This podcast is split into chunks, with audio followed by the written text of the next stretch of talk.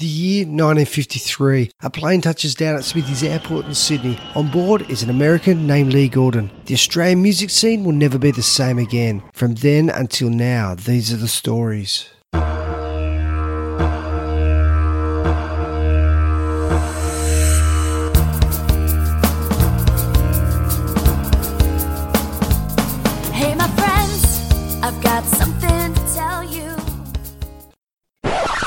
G'day, g'day, this is Sheldon the Kangaroo Kid, and you're listening to the All Australian Music Stories. This episode is on Dig Richards and the RJs. When rock and roll was first born in this country, Dig Richards and the RJs were one of the biggest bands in the land. In the late 1950s, alongside Johnny O'Keefe and Col Joye, Dig Richards and the RJs were top of the tree in terms of popularity, musicianship, and when it came to lead singer Dig Richards, pure sex appeal. Dig was Australia's very first teen idol, a dreamboat with rock credibility.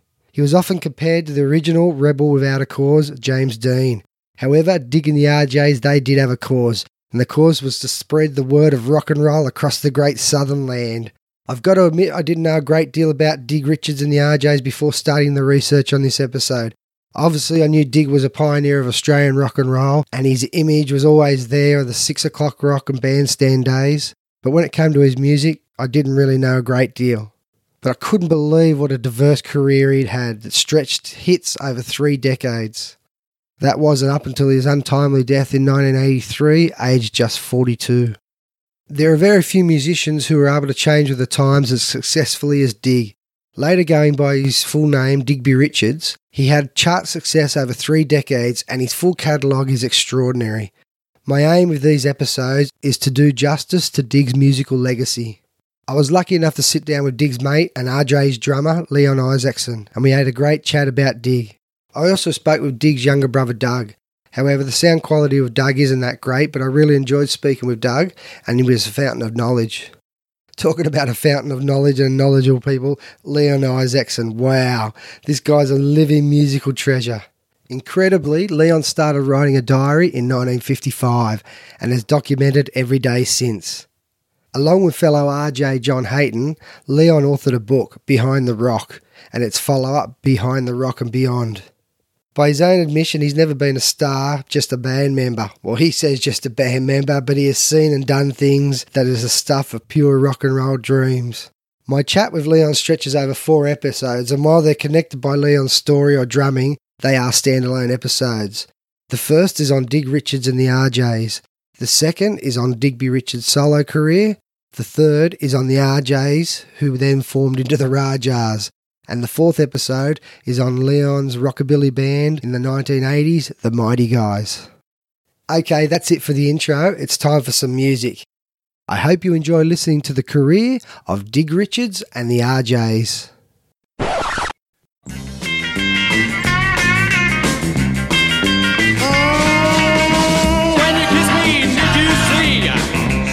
What your kisses to me? Baby, I'm a living, loving wreck. Wow, can't you tell by the way I walk? Can't you hear it in my talk? Baby, I'm a living, loving wreck. I have found my little piece of peace.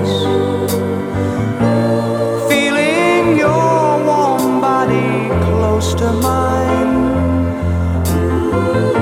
Surely heaven couldn't be this fine. You dry my tears, my fears all fly away.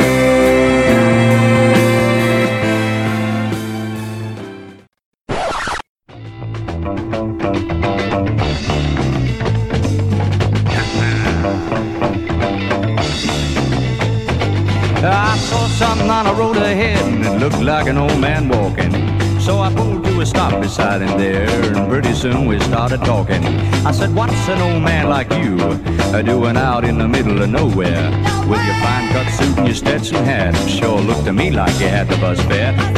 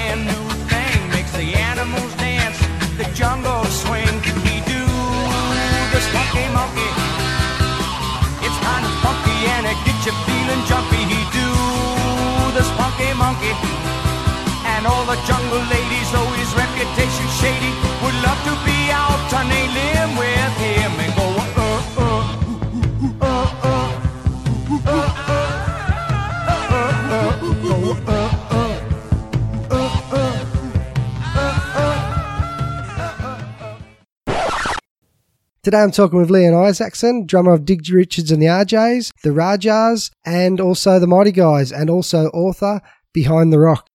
Well, that's exactly it. I mean, I was the only one who was silly enough to keep a diary in those days. And when John and I wrote the book, all we had to do was go through the diary and go, look at this, you know, and uh, it all comes back straight back to you. Beautiful. Well, we're all glad you did, mate, because it's it's uh, a time capsule of the Australian rock and roll, the, the pioneer start of Australian rock and roll, and look where we are today. You know, Australians are, are doing massive things in the world of music, and it started with you guys. So again, thank you very much for putting it on paper for us, so we could all all get into it. Yeah, well, I mean, they were pretty early days and uh, it wasn't all that sophisticated, you know, and we didn't know how long it was going to last sometimes. It was, we probably thought, well, if this lasts for another six months, it'll be terrific. So, having spent your entire adult life as a rock and roll musician, how did you find rock and roll? When was the first moment that you heard the music? Oh, I think one of the first uh, stadium shows I went to to see Bill Haley live, and that just blew my socks off. And uh, and Freddie Bell and the Bell Boys, who you might- some people wouldn't have heard of, but they were just fantastic, you know. And uh, the whole thing just fell into place. I mean, I was already playing, but I'm going, wow, this this is fantastic. And then the next one I saw was uh, Little Richard live, and it was all over. Yeah, once I saw that band, I couldn't believe it. And that was again on the Lee Gordon Big Show at the Sydney Stadium. Yeah, yeah. That was just amazing. So to get this caliber of musicians standing, you know, 20, 30 foot in front of you, how did that feel to see people that you'd heard on record, Little Richard, Bill Haley? Must have been, as you said, just mind blowing. Oh, ah, well, it was, you know, because we knew all, we had all the records and, and we were hanging off every one of them. And Little Richard, especially, we'd never seen an, an electric bass, you know. And when he started coming out playing Lucille, you know, oh, God. As you said, you were you were hooked for life. Yeah, so, for life. so at the time when you first got into drumming, there wouldn't have been rock and roll, was there? You would have been started as a jazz drummer. Well, I suppose, you know, I mean, the first time, I mean, I was playing when I was about 13, maybe, you know, I had, had drums. And I actually went to the stadium and saw Buddy Rich, who was my idol, you know, and, uh, and I actually was introduced to him. I'm about a 13 or what? Yeah, because my, my big brother or cousin introduced me and I got his autograph and I, I thought, oh, yeah. So I, um, So you've met Buddy Rich, if anyone doesn't know, was a, an, an American brought, brought to Australia. yeah. He was a, a drummer who was, I suppose, a lead a lead drummer. He led the band as the drummer. Yeah, It yeah. doesn't he- happen the, very much these days. No, he was an absolute freak, and he still is. You know, for uh, he just did things that were seemingly impossible, and I tried to do the same thing. As a young drummer, getting Hmm. introduced to an idol like this, because uh, apparently before the, the big shows kicked on or they started, people didn't believe that this these sort of artists they thought the, they thought Johnnie Ray the first big show was a fake because no one expected these sorts of American stars to come to a little little island down the South Pacific called Australia, but they did. I And- know it was. Look, it was so exciting for for me as a kid. I, I had this brother, as I said, like a who was my cousin, and he actually introduced me to Louis Armstrong and his band. Wow. you know, in the in the dressing room. And they made a big fuss of me because I was only about twelve or thirteen or something like that, you know. And how's this? You're meeting Louis Armstrong. Were you just gobsmacked? Yeah, no, I, well, actually, I was disappointed that the uh, Barrett Deems were uh, the, the drummer wasn't there, but everybody else was there. And then Louis was up the end, and he sort of poked his head and went, "Hey, pops," you know. I went, "Oh, cool," and they, and they made a big fuss out of me. And I, you know, to see these guys in person was just a mind blowing. So your cousin was he obviously connect? How did he get backstage? Well, yeah, well, he was uh, he- he was going with Dawn Lake. I don't know if you remember Dawn Lake, but anyway, he was also a bit of a car salesman and all that stuff, and nightclubs, and he played piano and all that stuff. And somehow he he knew all these guys, and I didn't believe him half the time, you know, because he said, "Oh, yeah, you got to come up here." I I actually know Buddy Rich, and I'm going, "Come on, Ray, you know." How could you know Buddy Rich? And they walk, he, I, I walk up with him, and Buddy says, "Hey, Ray," you know, and I'm going, "No, he does know him." Yeah, so uh, so I was pretty privileged as a kid. I was brought up in a bit of a musical household where my my uh, sister was married to a bass player. Bands used to come around to my place, and and uh, sort of radio stars like Jack Davey and all Right, those sort of people used to come to my place. So so I was brought up with music just going on all the time, you know, and uh, so it was so easy for me to fall into rock and roll when, uh, you know, in about 50, 56, I suppose, 57. And so, when was the first? Do you remember the actual first record that you heard, or the first, if you heard it on the radio, or a song that sort of went, "Wow, what's this? This is this is different to Frank Sinatra or what we've been hearing lately." Or how how did that actual rock and roll hit you? Well, well, uh, you know, sort of during the the early fifties, you know, you were sort of subjected to all these um, songs like chick singers singing "Come Down from Your Ivory Tower" and these uh, pretty, you know, straight ahead things. And so when when you sort of first all heard all the Bill Haley things, you just just blew you away because it was just so different, you know. And we wondered how long that would last, and then it just kept coming, you know with Little Richard and then Elvis and then uh, all those sort of people. And to think that you could actually see them live, that they'd come to Australia, as you said, you know, the end of the world. Yeah. Uh, yeah, it was just fabulous. So, did you see the Blackboard Jungle? Oh, yeah, yeah. Um, I mean, that's where I think where it was all introduced to us when I saw Blackboard Jungle and then when I saw Rock Around the Clock. That know. was the sequel of a, or it was Yeah. another movie. Well, Yeah. well, well, yeah, they they just used uh, Rock Around the Clock in Blackboard Jungle, but uh, going to uh, see Rock Around the Clock with them all playing and yeah, Don't Knock the Rock and all those other things, and uh, The Girl Can't Help It and and all those movies, you know, they just blew us away. So you mentioned the the big shows. So were they uh, something that you went to quite often to to see these shows?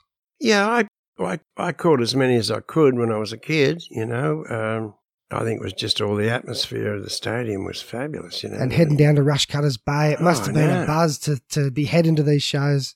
And uh, in, in some of those early rock shows, of course, all all the chicks used to wear all the flared, like you know, and they'd have "See you later, alligator" written on the back of their shirt Okay, or yeah, something. you know, yeah. it's all all that stuff. So you you just absorbed the whole atmosphere of it. Because there was an energy of the time that it was the first time that teenagers, especially in Australia, had their own voice and they had their own Yeah. music and and it was it was something obviously that you guys could grab onto as your own.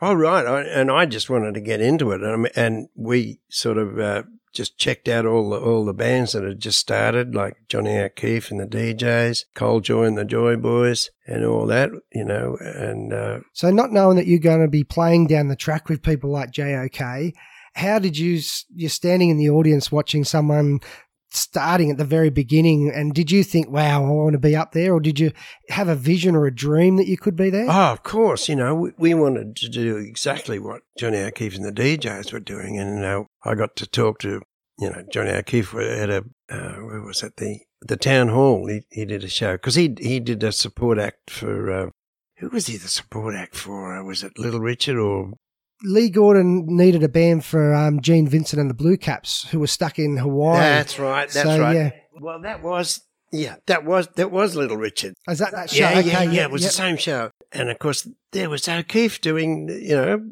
like I thought he was the piano player. he starts singing and all that stuff, and of course he was up against it as well. Uh, you know, being Australian. You know, in those really early days, all the Australian support acts had come on for the stadium, and they'd sort of go boo, you know, bring on the main act. Yep. But uh, but O'Keefe just got away with it, and I thought, wow, look, if, if we, you know, if he can do it, so can we, you know. And I got to talk to O'Keefe, which was great to talk to uh, to O'Keefe and, and his band at uh, at the town hall. We went to a dance for there, and also O'Keefe had a uh, a dance at the Police Boys Club at Leichhardt and all that stuff.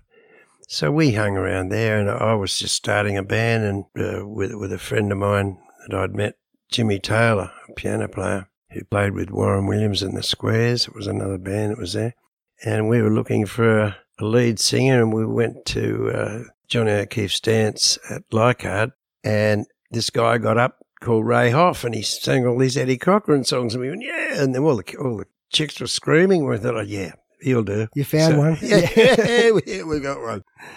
And so your band was called Ray Hoff and the Offbeats. That's right. Yeah, that was that was my first band. And that was a band that, if you look at the um, you look at the record charts or anything, it wasn't a band that was significant in that, in that sense. But on the live circuit, you guys were, had a really big name for yourselves, and you you weren't up in the upper echelons with the the DJs or the Joy Boys, but you were that next level down. Yeah, yeah, I know. Uh, and we uh, we went in a talent quest at Johnny Devlin and, and the Devils had at uh, Surreyville, and we won the and we won the thing, you know. And uh, So why did, didn't you guys record? we didn't actually get to record properly because while I was in Ray Hoff and the Offbeats, we did a support act for Dig Richards and the RJs out at Parramatta. And a few weeks after that, the bass player Peter Baker rang me up and said, "Do you want to join Dig Richards and the RJs?" I went, "Oh, okay. Uh, I, oh, look, I don't know." I wasn't too sure because I said, "Oh, well, look, uh, you know, Ray Hoff and the Offbeats are going pretty well." And he said, "Yeah, well, look, just do a week with us because you know." and if you like it. So the first thing I did was teen time, and they had all these shows. They had dances every night. So I don't want to jump in because that's just a question or two away. But when you're with the offbeats, you even back people like Frank Ifield, who went on to have you know the, the first Australian number one hit in the UK and the USA. So it was just amazing how everyone was just learning at this same time and growing as musicians. Yeah. And yeah, so tell us about people like Frank Ifield and Johnny Devlin. Well, well, what happened? Uh, that was another town hall concert, and it was Johnny Devlin and the Devils. And because we'd won this, uh, you know, the talent contest, we were the support act as well. And being the support act, we had to back whoever was uh, uh, as well. And, and one of the guys was Frank Ifield. That was just before he uh, he went to over to England. And I, I remember Devo and uh, was a bit taken aback when all the chicks were pulling Ray Hoff off the stage and Okay. going berserk, you know. Because this was a time when fans just, it was a frenzy, wasn't it? As you. Yeah, said, it really was. Pulling people off stages and just ripping their clothes off them. Those early days, especially then when I you know, started playing with Dig, I mean, there there were only five bands, and you know, as I said, Johnny O'Keefe, Col Joye, Johnny Devlin, Johnny Reb and the Rebels, another good band, and Dig Richards and the RJs, and they were called the Big Five. And if you're in the Big Five, well, it, the game was on. You know, it, it, it was. Uh, And so you get a phone call to, to join one of these bands in the yeah, Big Five. yeah, yeah. I go, I'm yeah. going to join one of the Big Five, and I went, wow. And at the time, I, I remember when I when I joined the band. I mean, I, I had had a day job as well. I was working at APRA, and I was getting eight pounds seven and sixpence or something a week. And the first week I worked with Dig, I got 127 pounds 10. It was like unbelievable. So I said, yeah, bugger this, I'm going to be a rock star. Dig Richards and the RJs were already an established act. The band was the third Australian act signed to Festival Records after JOK and Col Joye. And in 1959, they had released their first single, I Wanna Love You.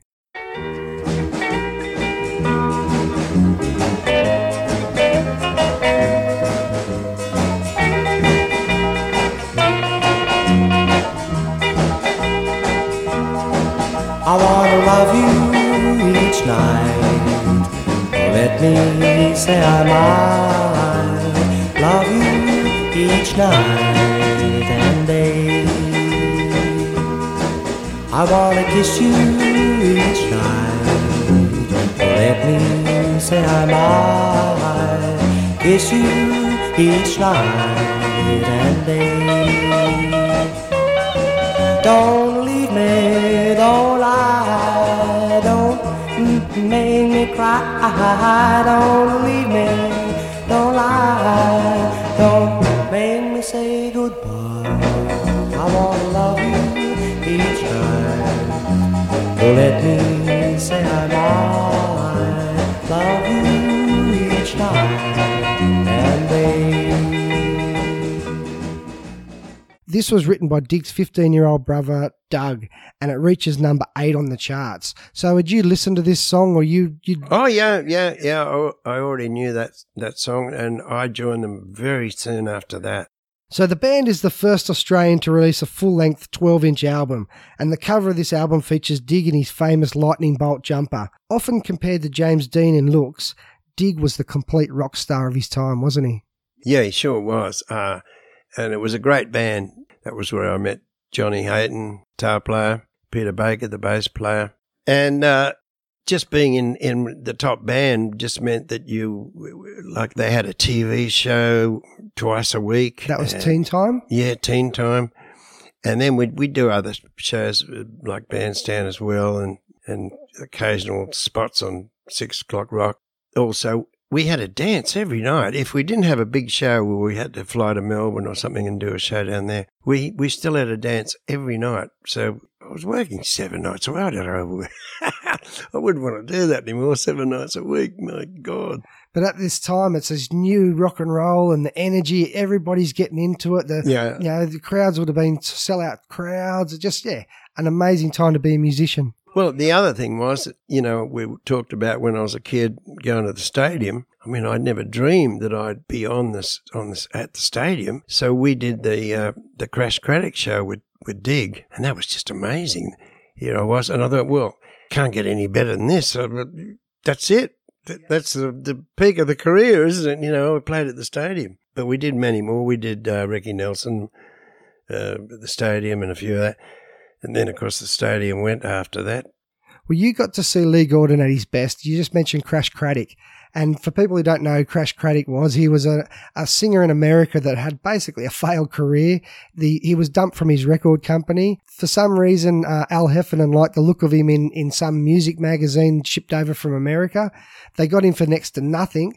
Al Heffernan and Lee Gordon turned this guy into the complete rock star. He landed in Australia and crowds were just going crazy and he had no idea that they were going crazy for him. He left America as a nobody, landed in Australia as the biggest star in the country. Well, it, it, it was the film clip, you know, the, the film clip of Boom Boom Baby that sold it all. And then uh, he, even Crash, when he got here, you know, he we were talking in the dressing room and Lee Gordon was there, and then, you know, he said, "So when do I go on?" He said, "You go on last, son. You're the you're the star."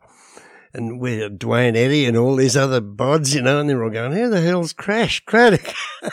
And was he just bewildered by all this? yeah, but I mean, he they they just went berserk when he came out, and uh, it's funny, you know, I reminisce like this with Crash uh, because I played with him only just oh, how long about ten years ago or something. We, we we did a little tour and everything, you know. So we were, we were just laughing about those early days, and uh, and there I was playing with him again when I was with Lonnie Lee and the Lee Men. And another side note to that is then Crash Craddock went back to America. No one wanted to know him still over there, but he forged on and he forged on, have end up becoming one of the biggest country stars in America Yeah, of his that's time. right, he went country, Half a yeah. dozen number one hits. One of the songs is uh, "Rub It In," and then that was used for um, Glade's song "Plug It In, Plug It In." So he just he's had an amazing career, and it came from. Alan Heffernan picking up the music making magazine and Yeah. seeing him and thinking, well, this guy looked all right. So it's just incredible. And it's incredible that you were there watching all this take place. And he, like he's still great. Like he still sings great. He looks great, you know, when he's getting on now. But wow, he he, he, he just killed him on that tour that we were on. Because in America, he'd been picked up by a, a big label over there. I think it was RCA or somebody like that. And they pumped a lot of money into him and he just didn't hit. They tried to push him. Everyone was looking for the new Elvis over there. So they tried to pump him in as the new Elvis and it didn't work. He Yeah. came, you know, picked up by Lee Gordon and the big shows and just became a massive star. And as I said, it's just fantastic to even to, to know that you were there, you were watching all this Yeah. take place. And what a what a great guy he is. He's he's something special. He really is. You know, I mean, he was pretty taken aback when he came to Australia and found out he was the biggest star ever. Because then on his next tour, the same thing. He um he headlined the tour like a probably six months later. Lee Gordon made that much. He brought him back, yeah. and he headlined the tour. They had the Everly Brothers, and the Everly Brothers, the same thing. Are going, who the hell is this guy? Like, Yeah. we're the Everly Brothers, and this who's Crash Craddock? I know. I mean, I mean, sometimes uh, that that did happen. You know, that people were bigger here in Australia, and we thought that they were going great guns, and actually in America they'd sort of died out. You know, or, or their career had gone down a bit. But to us, they were still right up there. You know, and I think the same thing when they went to England, that they were still right up there when their careers were sort of diminishing a bit in the states. Amazing time, amazing time. So I mentioned before uh, Dig's brother, Doug, Oh, Doug. 15 year old guy. Yeah, Doug. He writes another song for the band and he writes I'm Through. It's released as a second single and it also cracks the top 40. Doug would have to be one of the youngest hit creating songwriters in the history of Australian music.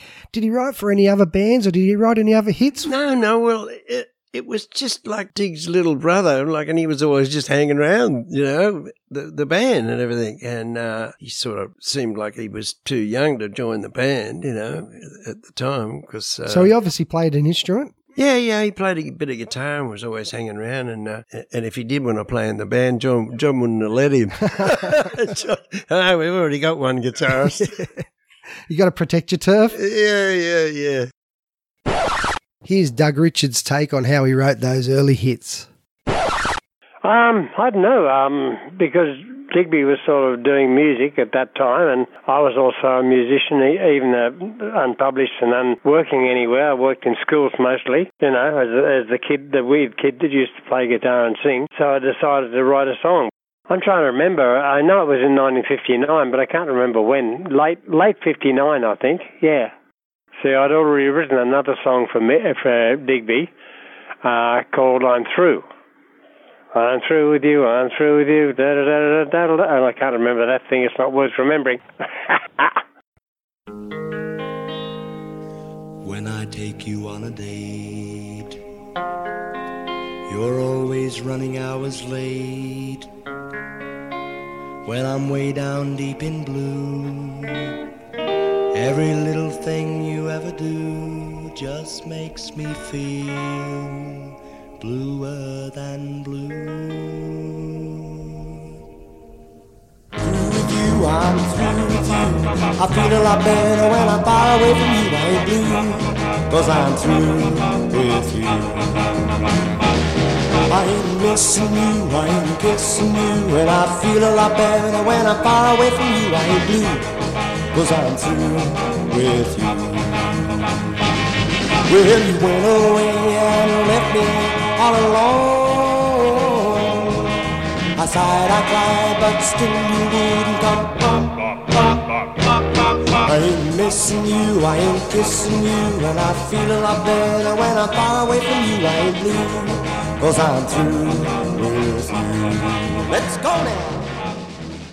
Another claim for Dig Richards and the RJs was the band was the first group to perform live on the iconic TV show Bandstand. That was incredible. They you weren't in the band at that time, but you No. actually watched the show.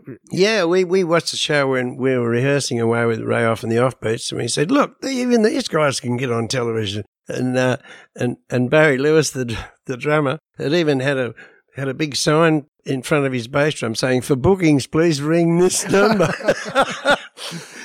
yeah, yeah. So uh, you know that that gave us more encouragement to keep going with Ray Hoff and the Offbeats. And I like I I didn't think at the time I was going to be joining Dig Richards and the RJs.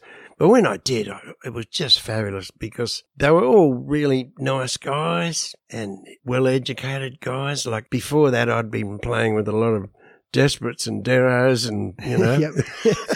Anyone who'd take you. Yeah, yeah, and uh, and funnily enough, when I when I joined Dig, uh, Lonnie Lee was filling in for him while he was in hospital, you know, and uh, and so I got to play later on in Lonnie Lee and the Leemen and Dig Richards and the RJs. So you, you're ticking Yeah. off the big five as you went. Yeah, I know, but I uh, so I had I had to like I was moonlighting with with Lonnie, and then a big tour to Western Australia come up with Dig, and I had to find another drummer for Lonnie. You mentioned there that uh, Dig was not, not singing at the moment. He was injured and filled in by uh, Lonnie Lee. That was when Dig had the uh, serious car accident on the Harbour Bridge. Yeah, that's right. He must have been really banged up. He had a broken hip, broken shoulder, and he received over 40 stitches in his face. It sounds like he was lucky to survive. Yeah, it sounds like it. I mean, I didn't know Dig. I had never met Dig when when that actually happened. You know, so uh, I I don't know. I I know I only got the story from uh, the other guys and.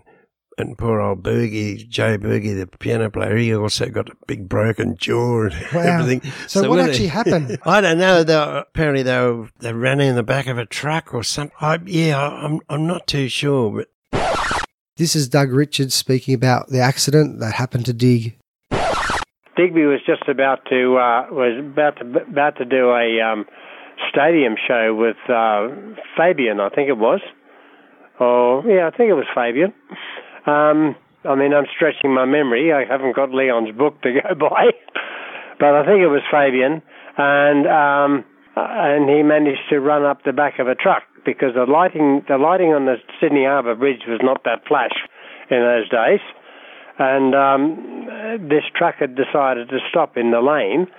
And of course, if you're conversa- having a conversation with people and turning your head, you don't even notice that the thing hasn't moved in front of you, and you just run into it, you know. And that's what he did. He ran up under the truck, and uh, Jay Boogie Boogie broke his jaw, I think, and uh, Dig's piano player, and Digby uh, had a big cut down the side of his head, which is fine, but he's um, he's driving a Morris Minor at the time, so there's not a lot of room for movement. Uh, and he rammed his femur up through the joint in his um, in his hip, so that wasn't really thrilling. You know, it wasn't too good. So obviously he didn't get to do that stadium show. He was very lucky to survive, particularly as he was driving, and they didn't have collapsible steering wheels in those days. they uh, they tended to go straight through you if you pushed them too hard. If you remember the old days of steering wheels and steering columns was like an iron shaft pointing at your chest. But he was out for three months, and, and as you said, at that time, all of a sudden, Lonnie Lee was on the scene with a few hits of his own. yeah, And then you're drumming with Lonnie, who then became your brother in law. So, yeah. Well, uh, yeah, I, I had an ulterior motive because I was in love with his sister Lizzie. so you get Yeah. you're getting paid to be the drummer of the band, and you're, you're chatting up his sister. That's not I know, I know.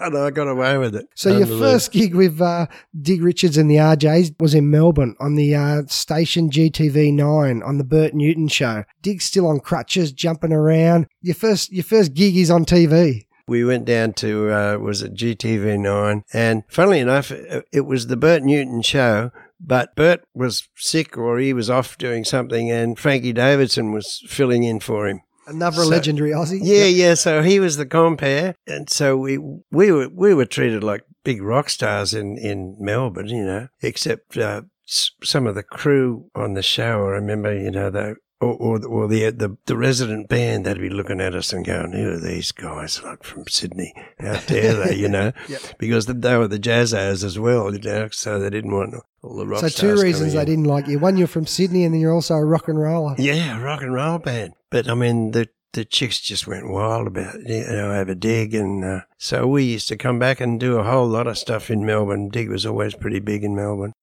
Your first live performance with Dig Richards and the RJs is at Newcastle Stadium. People of Newcastle are, known, are now known as passionate sporting fans, but this is a night when Dig finally returned to the stage and the reception that he received was amazing. There was plenty of love for Dig in the room that night. Oh, sure Well, I mean, after all the publicity of his, uh, you know, crash on the Harbour Bridge, and as he came out on his crutches, they all just went mad. I mean, I actually felt tears welling up in my own eyes, and they were like, you know, they just went berserk, and we we just stole the show. Even though Col Joye and the Joy Boys were the stars of the show, that particular night, you know, Dig just, oh, they went berserk for Dig. Apparently, the ovations went on for like you know five or ten minutes before these Yeah, I guys could even get into it. And it was funny because Peter Baker, the bass player, was sort of thinking, "Oh, Dig's never going to be the same," you know, and he was worried about the show. And, so, uh, what are you waiting to count the song first? Oh song yeah! and- Oh, I mean, I, I couldn't wait. You know, I, I was that young. I mean, I, I, I couldn't wait to get into any of it. Uh, even when we did the stadium shows, Peter used to be always nervous, and I, I couldn't wait to get in there and play. But I suppose that was the only place where you did get nervous because the the crowd was louder than the band. You know, and you, you'd run down and and they'd have police corridors. The police would have to cordon off the crowd so you could get off the stage. And it's long gone now, Sydney Stadium, but it was at an old boxing ring, and Lee Gordon gets a, a revolving stage in the middle. Yeah. I, luck, I spoke to Lucky Star, and he called it a revolting stage. He said, God, it was horrible. It, you know, it'd go one way and it'd sometimes jolt back the other way, and it felt like you're singing up on, on a boat sort of thing. Well, it was okay when you went on, but when you, by the time you'd finished your set, you didn't know how to get off because you, didn't know you would, you know, you were somewhere else. You'd be looking for the stairs and you just look for the police and, you, you went with them. And because if the kids got hold of you, what would they have done Oh, they'd rip your clothes off, you know. And, uh, you know, where, the first, you know, times I was playing with Dig, we, I remember we had all these, these blue coats with gold buttons. And, uh, and I got mobbed and they, and they took all of them, every button off my coat. oh, they nearly strangled me with my tie. They got that as well. Yeah, they were funny times. And it just it's a, a bygone era and it's it's a time that's never going to happen again. But again you got to experience this as a as a musician and you're on the resol- revolving stage so you were sitting down so you probably didn't have the dramas that the other guys standing up had to worry about but your worry is getting off the stage so Look, look, we're we're only kids, you know. I suppose you know, sixteen or whatever we were, and, and it was just all happening. and you guys are learning at the same time because rock and roll in Australia was brand new and and the people recording you guys did you no favors you know people like festival and ken taylor they, Mm. they didn't really know how to record it. The the engineer was robert idale and Yeah. again he was experimenting at the same time with you guys because nobody knew what was going on at least in america. They they had had sort of popular music and they were recording all the stars. So it was just a bit of a transition for them. In australia rock and roll was was just something new. And again must have been amazing to be in a studio. It well, it, it was. I mean, it was disappointing for me when I found out that I went in there and they said, "Oh no, you you, you can't use the bass drum." "What? You can't? That, oh no, we can't record that. No, it goes boom, boom, and you know, and all the needles go." I thought, "Oh, that's awful." And then they'd be, then I'd be playing away, and they go, "Oh no, that's a bit loud. Look, play on this phone book or something," you know. And I'd be going, "This is ridiculous." But uh, at the time, you know, I mean, we got to be able to uh, uh, fix it up a bit, but because we were kids, we were just told what to do. And it, it wasn't until later on uh, when I was playing with that Keith, which was the, the difference because he told them what Yeah. he wanted. he was you the boss Yeah, yeah, and and, and that was great, and I, I I loved doing all that. But when we were just kids, and of course we ended up being the staff recording band, the RJs, For uh, festival. for Yep. a festival. So whoever came in the place, we had to back them, you know, and we had to learn songs really quickly. Well, we had to learn songs really quickly at teen time as well. Somebody would come on and say, we're going to do this. And nobody had charts in those days. They might have had a chord chart maybe, but So they give you the record and you'd have to learn the yeah. record. And uh, we'd, we'd have one listen, we'd play it, we'd have one more listen, we'd play it. That was it. That was it. All uh, rehearsal over. Live TV, here we yeah, come. Yeah, and but it was great training because uh, we just were able to learn things so quickly. You know, uh, no mucking around. I mean, it wasn't until years later when I, I couldn't believe how long it took some of these bands to learn these to learn some song or whatever. You know. Yeah, yeah, and two years to record an album and things like that. Yeah, yeah. But yeah, festival they they did again. They did you no favors. They gave you songs such as Anne Laurie and You Are My Sunshine. Hardly the stuff of rock and roll dreams. No, I know. Well, I mean, Ken Taylor and Robert Iredale, I don't think they really liked rock and roll at all. And they were trying to get us to do other stuff. And of course, Annie Laurie, God, that was one of the first ones I did with Dig. And we, we had to do it because Ken Taylor had written it out and Ken Taylor was going to get the royalties as a composer. So we did the, this ridiculous song, you know, and we followed all the instructions because we did as we were told. And we played this ridiculous thing and I thought, well, once they hear it, they'll realize it's ri- ridiculous. And, they, and then they heard it. They said, yeah, that's great, boys. Oh, just what you wanted.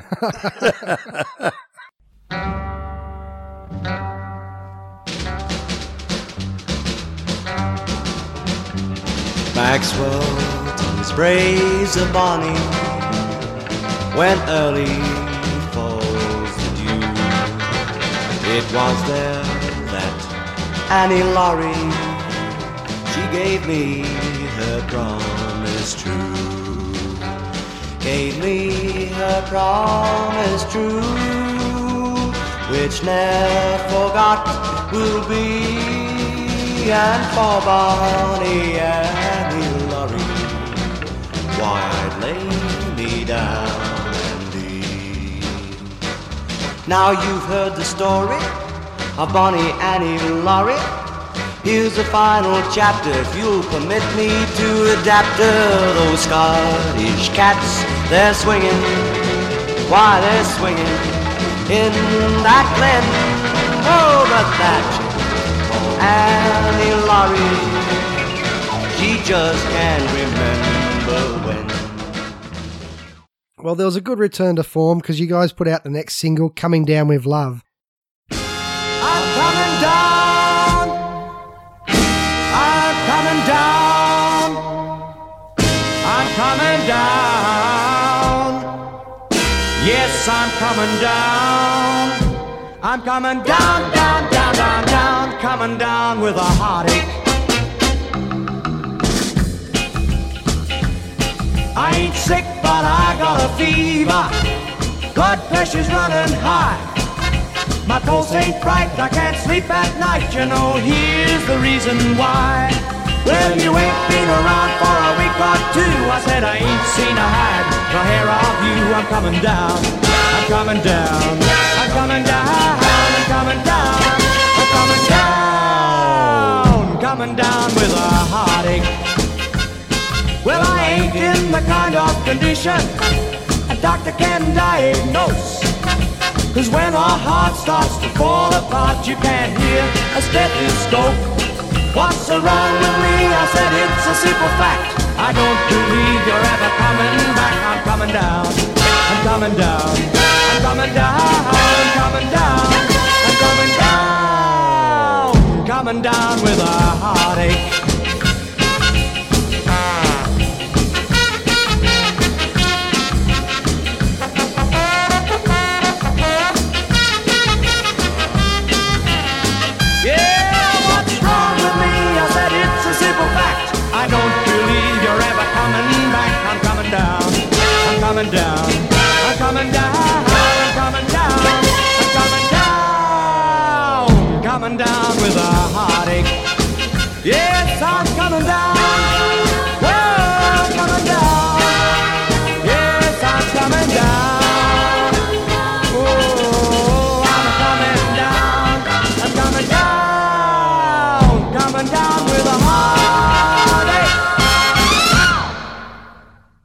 And it makes the charts at number 18. So you guys are back in form.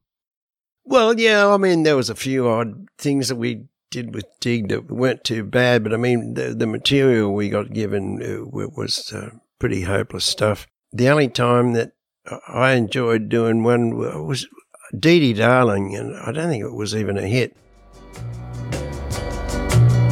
Wish you could stay in my arms, but I know, sweetheart.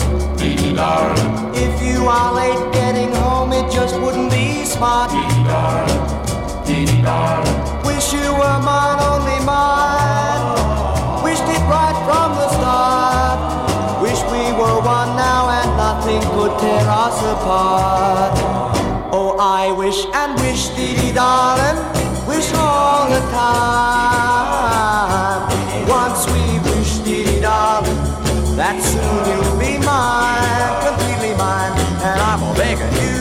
Dee dee darling, make my dreams come true. They'll come true, dee dee darling, if you wish them to. Humma, humma, humma. Wish you were wearing my ring. Wish you were my bride. Wish I could spend every night just a hugging you tight.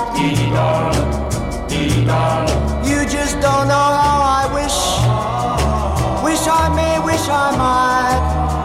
Wish I could steal you away. Wish you'd give me the right. But that was great because our O'Keefe came in and, and sort of took over and said, "This is what we we want," and told the the engineers, you know, what they had to do, rather than the engineers telling us what they want to do, you know, and coming in, the engineer would come running in and say, "Oh, I think we need skulls on this or something," you know. Well, Col Loughnan, I I spoke to Col Loughnan before, and he said um, when he was with the Crescents, JOK took the Crescents under the under his wing, Yeah. and it was great to young bands. Being a young musician, it must have been great having someone like JOK saying, "Well, this is how it's done." Yeah, exactly. I mean, I mean, O'Keefe. Uh, I mean, there, there was a method in his madness with uh, sort of getting all these people because they were they were always ever going to be support artists to him, you know, and uh, and he was still going to be the king no matter what. And uh, but I mean, if it wasn't for John, man, the, you know, half the people wouldn't have existed in those days, you know. And do you think he gets his due? I hope so. I hope so. You know, they say he was the, the father of rock and roll in Australia. And why not? If it, if it hadn't been for Jock, you know, a lot of these people wouldn't have had careers at all, you know, and, uh, and he understood rock and roll. E even when we were recording with him, the difference between, between doing it with Dig when we're kids and doing as we were told, you know, we'd finish some track and R- Robert Iredale say, Oh, John, it sounds a bit noisy. And O'Keefe would say, of course it's noisy. It's fucking rock and roll.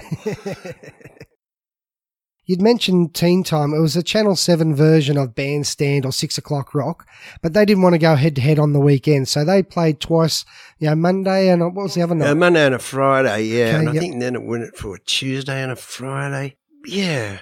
But but the whole thing was was live, so anything could happen. You know, things people knocked chords out and bumped in and, and, and instruments fell off the rostrum and, and uh, I think my bass drum rolled off once down during it while the take.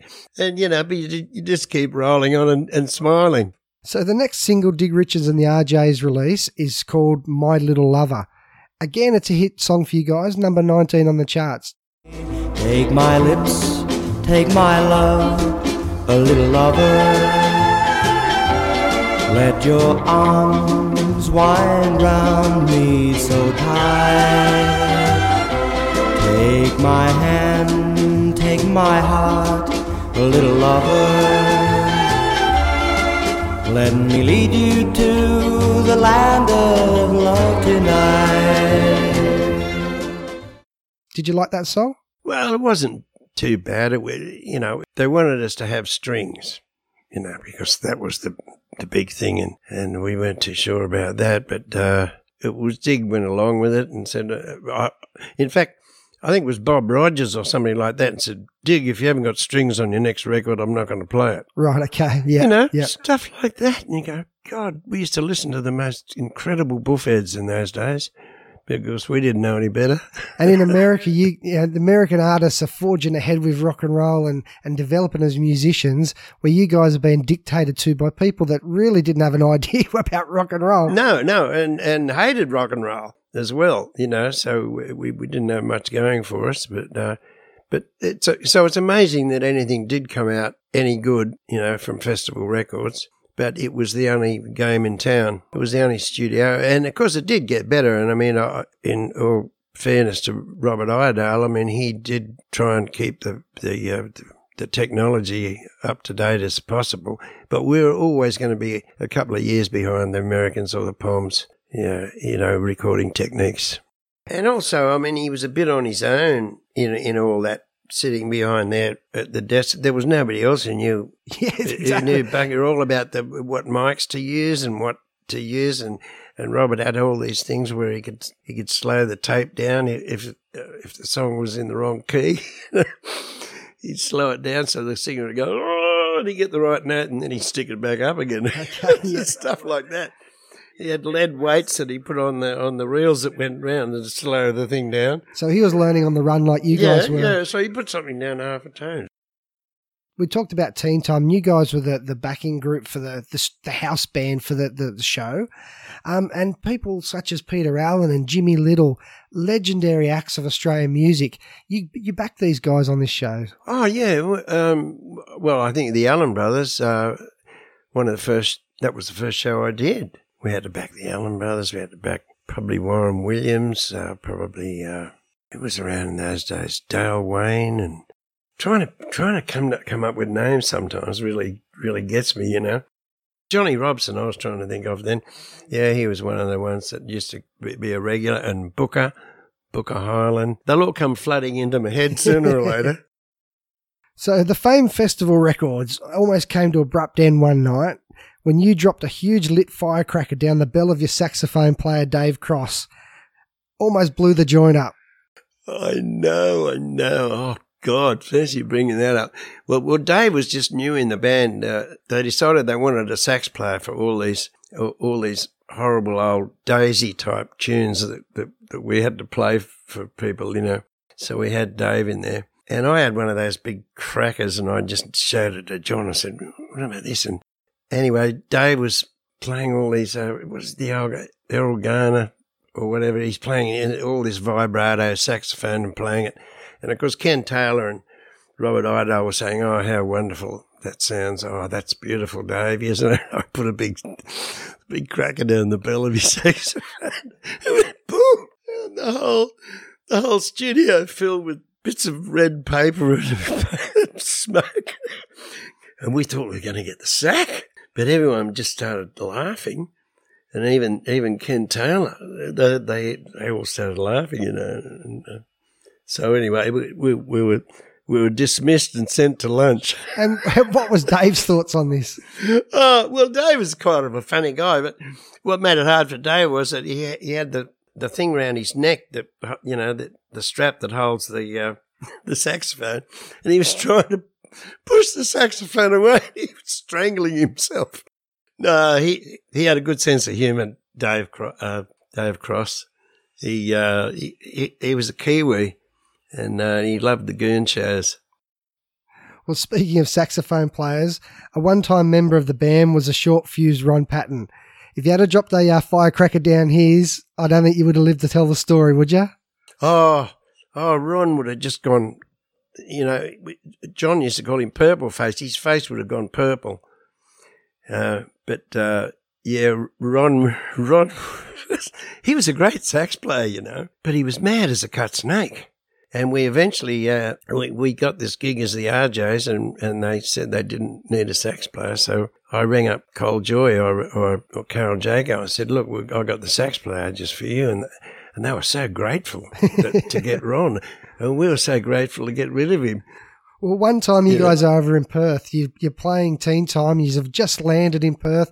Didn't even have time for a shower. You're straight on. You've flown the red eye. You're, you're straight on stage on live TV. And the exuberant crowd, someone comes out of the exuberant crowd and knocks uh, Ron's music stand over. Yeah, that's right. He had all these flutes and, and saxophones all on it, and he, and somebody kicked it over. And Ron's got a big close up of him playing playing the solo, playing a sax solo. And he sees this kid knock this kid out, and he goes, he stops playing and starts choking one of them. the camera had to go to somebody else, you know. yeah, yeah, a bit of live TV. That was pretty good. Well, that'd be a YouTube sensation these I days. know, That'd go around the world. If they had kept the camera rolling while he was choking all these young kids.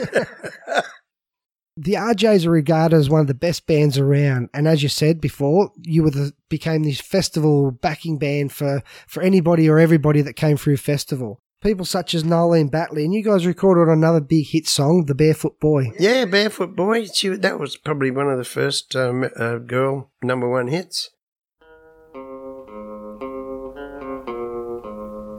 Barefoot boy, sitting by the roadside, barefoot boy.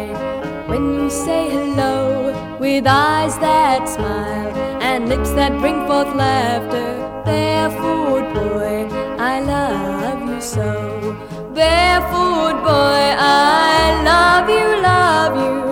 Barefoot boy, I love you so. Oom ba dee doo, bo dee doo da, oom ba doo, And uh, uh, we did a few tracks for, for Noeleen. Uh, I think the first one was called Starry Eyed, and she was a she was a sweetheart, and she used to be on Teen Time a lot. And anybody else that come along, yeah, we- yeah, we, we're always backing them. Another another famous person in Australian music, someone that you guys affectionately known as Rob Egg, Rob E EG. Oh, right. Yeah, well, Rob, uh, when we were when we were recording for Dig, suddenly Rob came in the uh, in in the studio with his steel guitar and everything, and they said, "Oh, we want you to put down some tracks for Robbie G." So uh, I think we did "Your Cheating Heart" and uh, something called Seven Foot Two or something. Oh, I don't know, but Well, apparently But, this is uh, where you play the uh, phone book. You play on oh, I think I Pretty yeah, Pretty Baby. pretty baby. That's it. I play the bloody phone book. Oh no. Apparently, for a few years, you were dirty on John Bogey for playing the uh, typewriter because they I made you know, play the yeah. phone book. I know. Well, well, Catfish had to play the phone book too. Catfish was Johnny Catfish Purser, yep. drummer. Yeah, and he had to play the phone book. But we eventually got round to get getting rid of all that paraphernalia and actually got to record the drums a bit better, you know, and actually got bass drums in there and everything. And uh, but the first snare drums are always too bright, and you'd have to put a handkerchief over the snare drum and all that stuff. But it it did get better. With microphones and stuff Yeah, like as know, technology came on, yeah, yep. uh, that, that could handle that sort of stuff. So, unfortunately, Dig Richards and the RJs were never able to fully capture your live sound. You know, the studio, and as we just talked about, festival festival didn't help. As a, uh, a live performing group, you guys were one of the best in Australia. Obviously, one of the most popular in Australia, but also the best. The Amer- a lot of American stars used to look at you guys and go, "Wow, you guys knew what you're doing." Yeah, well, you know, playing live, you know, that that was our thing, and uh, and we knew how to do it. In fact, we did one thing when we were at festival because it was almost like a day job. We were nearly there every day, and we said, "Look, we'll just put down a couple of tracks that, that we do, you know, rock and roll things, and just as a demo for them." And we put them down, and before we know it, they released it. Like it wasn't Yep. even we, we didn't even refine it or anything like that, and they re- released it as. Uh, Dig Richards at the Melbourne Town Hall or something live. With canned laughter or canned yeah, applause. yeah, and there's all yeah. this applause, and we go, oh no. Well, I mean, they they could have at least you know re-recorded it, but recording time was precious. You know, in those days, you had to do, you know, in three hours, you had to get so many tracks down and all that sort of stuff because they were, they were pay- oh God, how much are they paying us? About s- seven guineas or something for three hours. It was just crap. Yeah. Uh, I think it went up to nine guineas. That's nine pounds, nine shillings. And most people wouldn't know what the hell that was. no, I don't. no, no, you don't even know what guineas are. Yeah, O'Keefe used to do that. He used to quote them in guineas. And they all go, oh, okay. Uh, a guinea was one pound one.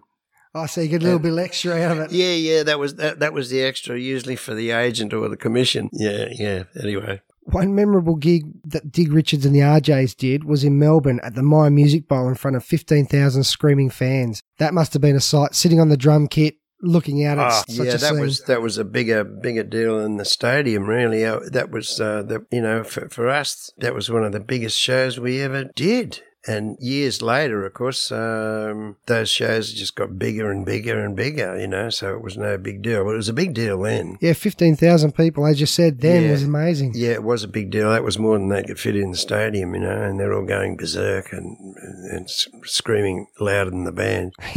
yeah, so because the equipment you guys were playing through was just compared to now was was terrible. I know, I know. Although, you know, I mean, John had a Fender concert amp, but a lot of our amps were things with valves hanging out of them, you know, and, and taking them down to Melbourne in planes and stuff like that. It was pretty dicey. Yeah. Another memorable scene in your book was when you guys were at Tamworth. And you, you guys had basically playing a, a gig up in Tamworth, and for two days the main street was closed down with thousands of kids just milling around the main street. That shows you where rock and roll was at at the time. Yeah, oh, look, I, I regularly go to Tamworth um, every year with Lonnie Lee, uh, uh, you know, in um, in January, and I I told that story to a few of the guys, you know, and they sort of don't really believe you. You know, you think, yeah, we were up in this hotel and we were waving like the Queen, you know. Uh, To all the people in the street, and they just clogged the street because they'd never seen a live band ever. Incredible. This was in 1959. We went up there. We took Jimmy Little, Warren Williams, and Barry Stanton. They were our support acts, and then yeah, and then Dig. And uh, we actually flew up in in an old uh, what were those things called? Oh, Fokker. Okay, yeah, yeah. It was some. I knew it was some sort of Fokker. yeah. and um, they went berserk. Uh, well, look, all those country shows we used to do, uh, most places we used to play, we'd never seen a, a live band before. You know, we, we did a lot of, before Di- we broke up with Dig, we did a whole lot of Queensland tours that were disasters. But, I mean, the audiences were fabulous. But, I mean, some places you'd only get 30 people, you know, and then in the next town you get 300, and the next town you get, oh, it was, So people talk about you know religious mm. missionaries. You guys are like rock and roll missionaries. You go and taking this music to places that just had never. You know, they may have heard it, obviously heard it on radio and stuff like that, but not like in the big cities. No, no, was, it was, and if they'd seen it on television, well, they didn't even have television, half of them. But and the only other other people I should mention though that they may have seen in those days was was Slim Dusty, you know, and they'd all turn up. In fact, there were some towns we'd go in and they would say, "How come we didn't get any people?" They said, "Ah." Slim Dusty was here last week, and everybody spent their money. well, he's, he's not. At least he's a recognised act now that you guys weren't getting dudded by some you know hillbilly that was just rolling through town. Yeah, yeah, yeah. God Almighty. God, well, well, Slim was older than us, uh, really. You know, he'd been in the business longer than us. And he was just always constantly touring, wasn't he? Just Yeah, as you yeah. said, town to town to town. You know, And, and you'd play the crappiest old halls, but there were all these people had come for miles, you know, the- because there, there was no entertainment in those days. yeah, people of the internet age have got no idea of what you guys went through. No, and, and those trips in cars, there was no air conditioning either.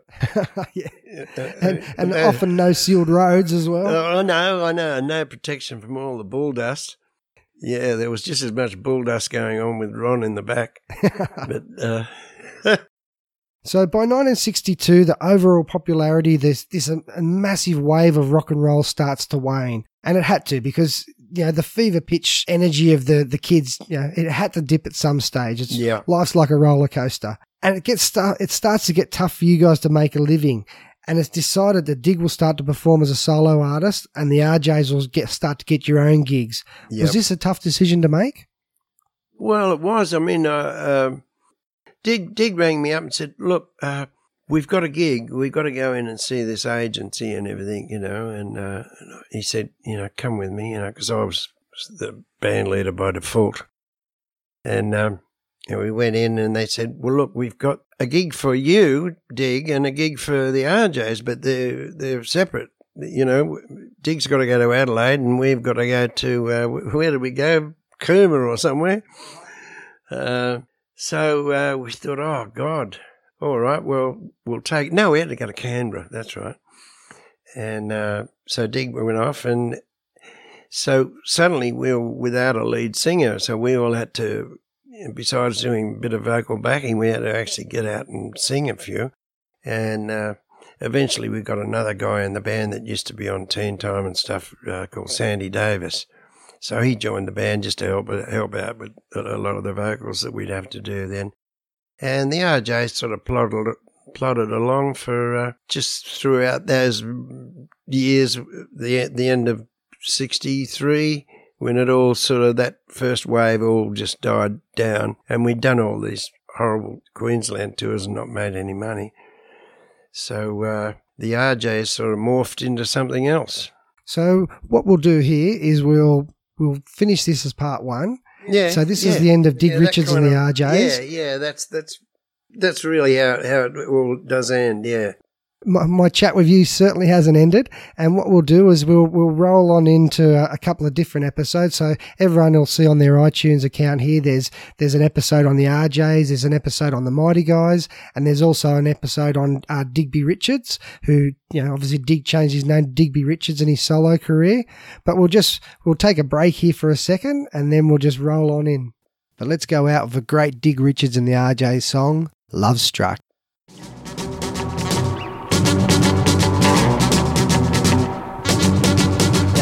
On the boardwalk, I met a little filly with twinkles in her eyes. She made me feel a little silly. I make her realize not to roll her eyes at me. I got a little message. She whispered in my ear. Can you keep a little secret for no one else to hear? You make me realize not to roll my eyes at you.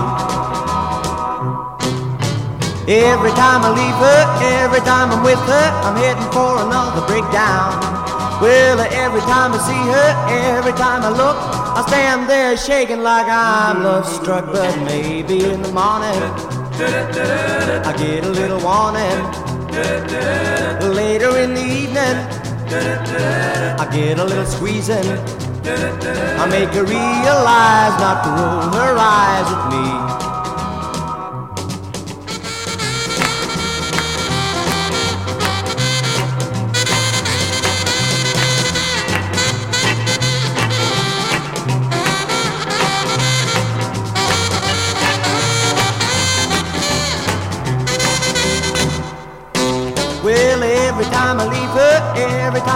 I'm heading for another breakdown.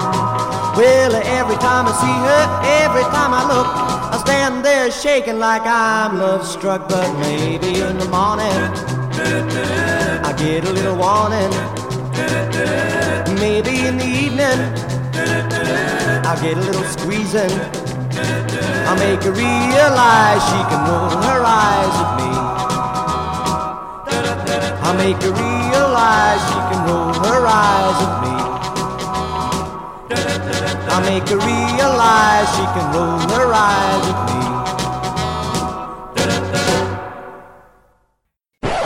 Thanks for listening, and thanks to Leon Isaacson and Doug Richards for your time, and thanks to Dig Richards and the RJs for the music.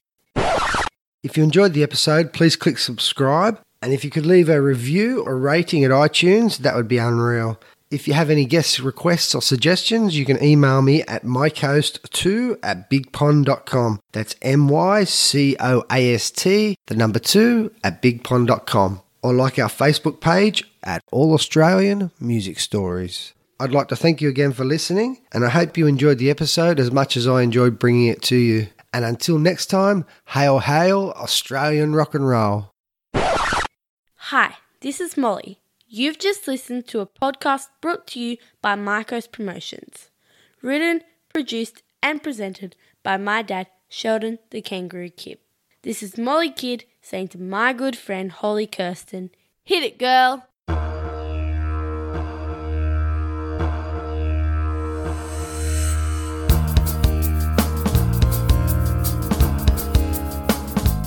Hey, my friends, I've got something to tell you.